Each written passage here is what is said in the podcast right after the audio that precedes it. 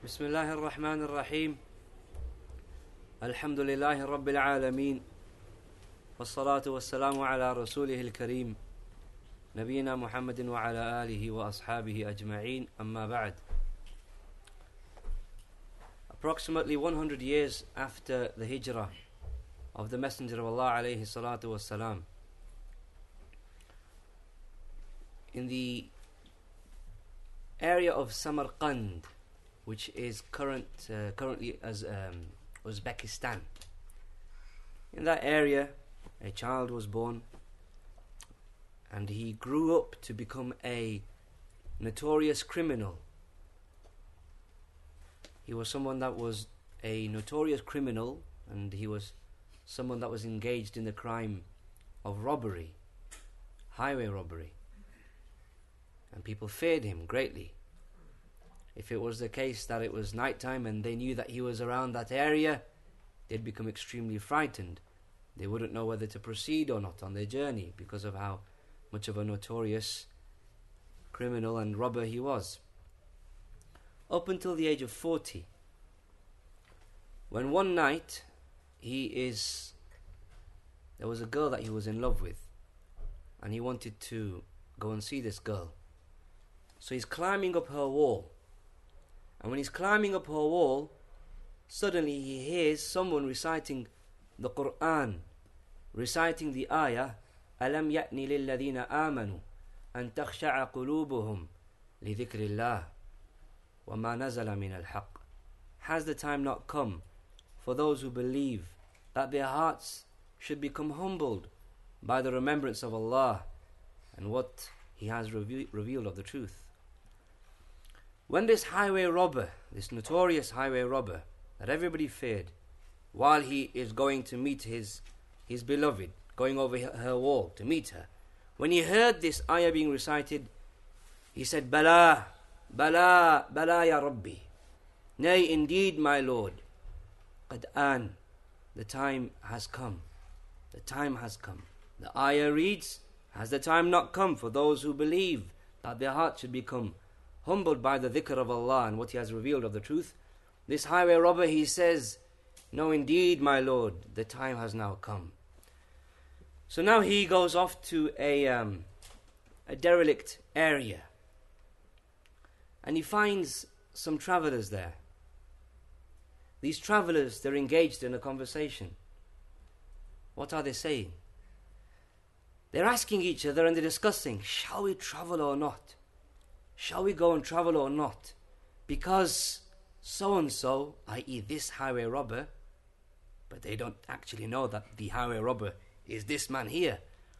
That so and so, he's out and about. So and so, this is his area. They're scared of going out because this highway robber, he is well known to assail upon people and take their wealth. So this man, this highway robber, he says, he says that at night I proceed and I spend the night in disobeying my Lord. I spend the night sinning against my Lord. And people, the Muslims, they are fearful of me at night. At night I'm disobeying my Lord, and the Muslims, they are frightened of me. He says to himself, Allah has only brought me here. He's only brought me to them. He's only brought me to these people and to overhear the conversation so that I can, in order to refrain me, in order to discipline me, so that I can change. He's brought me here to listen to this conversation so that I can change. He says, Ya Rabbi, inni tubtu ilayka. Allahumma inni tubtu ilayka. Oh Allah, I have repented to you now. I have repented to you now. The people that are fearful of him, he tells them, Don't be fearful. Go. Go where you wanted to go, because from now on, I'm not going to disobey my Lord anymore. Rather, what I'm going to do is I, am going to devote myself to my Lord, and I'm going to go to Mecca, and I'm going to devote myself to my devote devote myself to my Lord in Mecca, worship my Lord there up until I die. So this is what this man did. He went off to Mecca and in Mecca, he began to worship Allah subhanahu wa ta'ala there. Devote himself in worship to Allah Jalla wa Az in Mecca. But Mecca being Mecca, it's a place of knowledge. It's a place where the ulama come, the scholars come.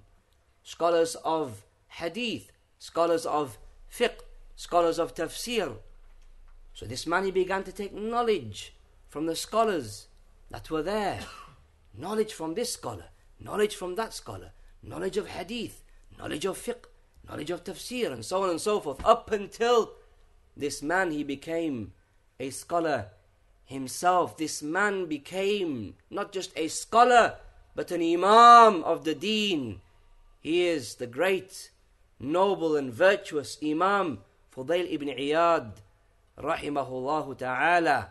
We've all heard or, or at least the vast majority have heard of Imam al-Shafi'i. Yes?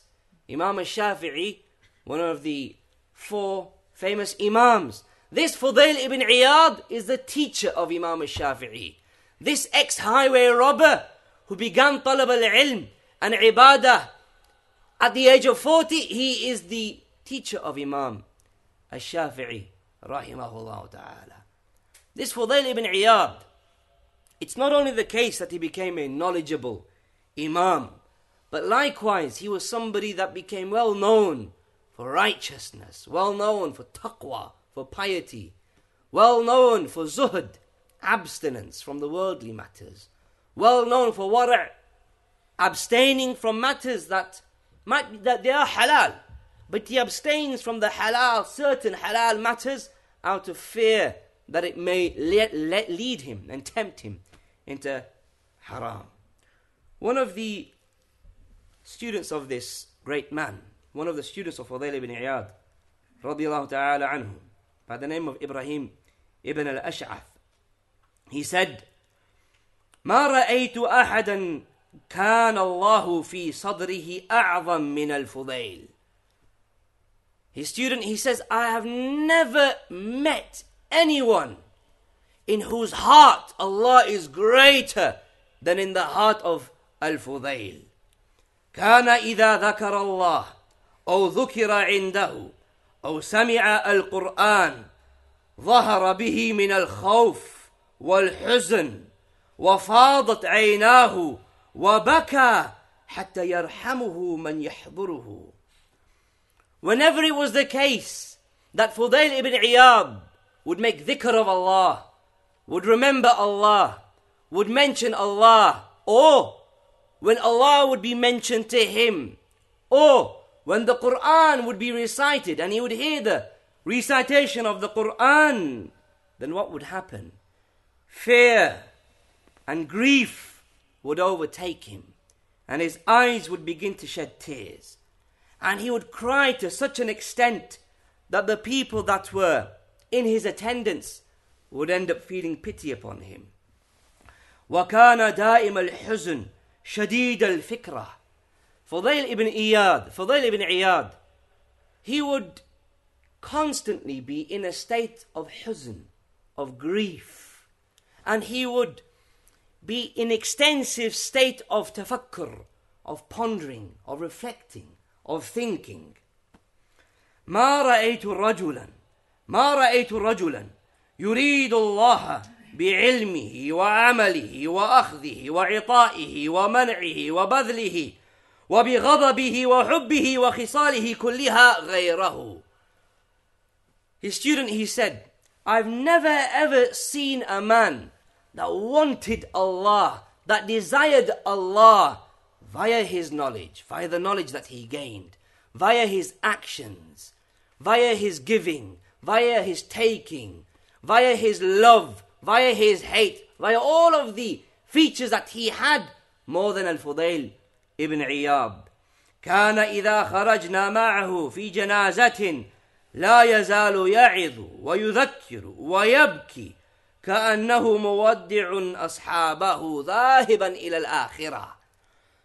Whenever it was the case that there was a janaza, a funeral, Whenever it was the case that we would go to a funeral with him, he would be constant and he would not stop and he wouldn't cease making dhikr of Allah, remembering Allah and admonishing and reminding and crying as though he is bidding his, his companions farewell, as though he's saying goodbye to us.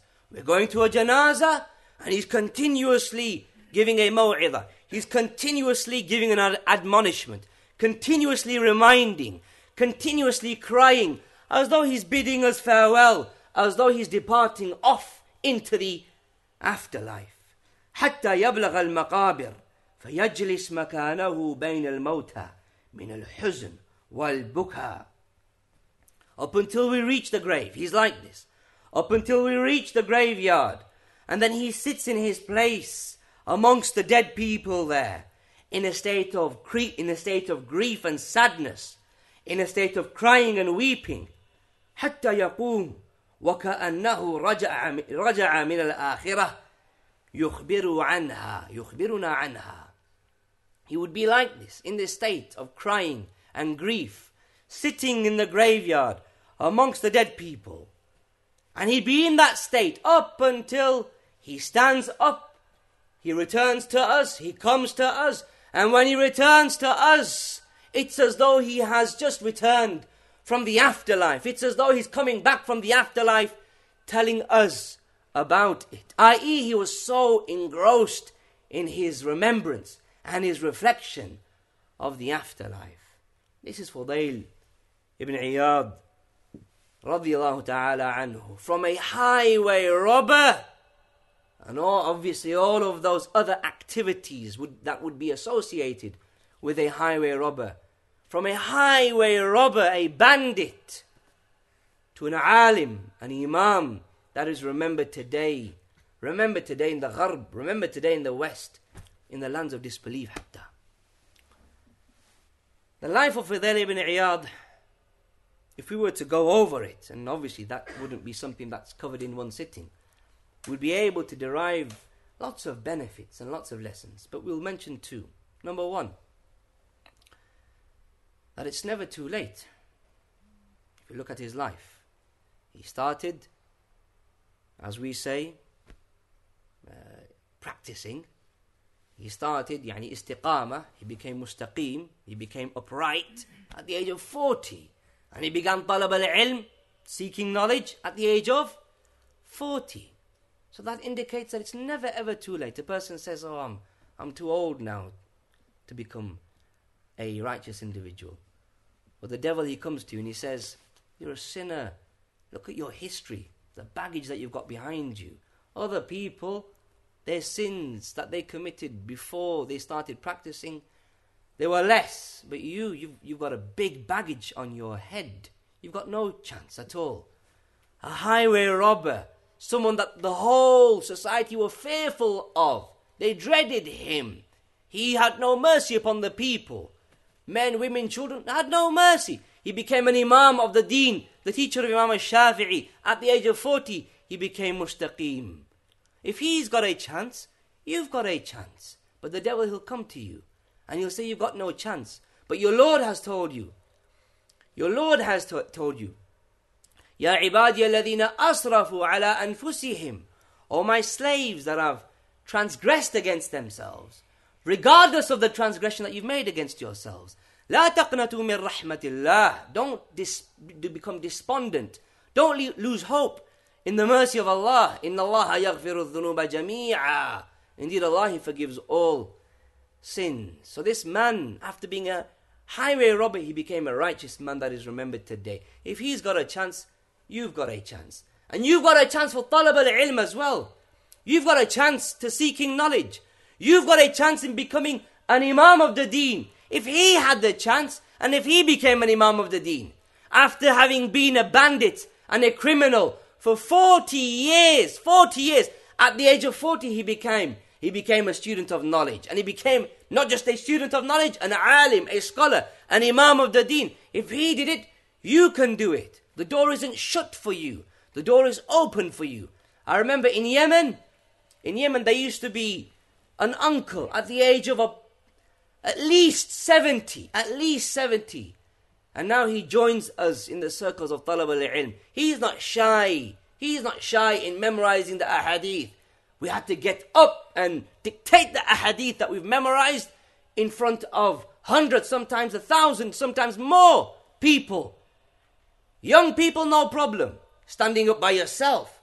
Young person, no problem. An old man, 70 years old, standing in front of a thousand people by himself. He had no shyness in doing so. He began that talab al-ilm. Even at a later age, you will get up and say, قال الإمام بخاري حدثنا فلان حدثنا فلان حدثنا فلان. He would get up and say, Imam Bukhari, he said, so and so narrated, that so and so narrated, that so and so narrated, up until he reads the hadith of the Messenger of Allah alayhi salatu wasalam. He'd memorize the sanad and he would memorize the matan. He'd memorize the chain of narration and he would memorize the actual text. A man that is 70 years old, when he would, when he would get up, his back would be crooked. That is how old he was. His beard had henna in there. Old man.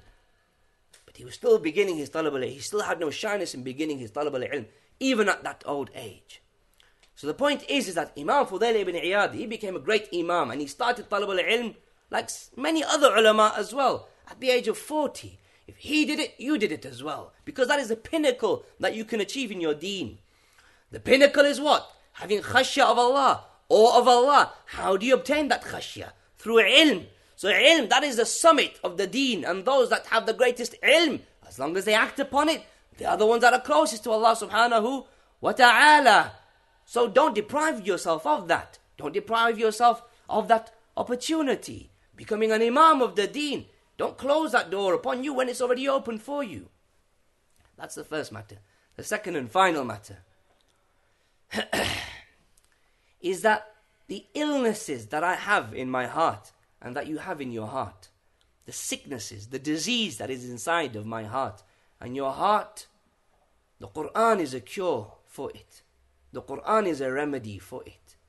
One ayah Al Fudail ibn Iyad had to hear in order for his whole life to be changed now.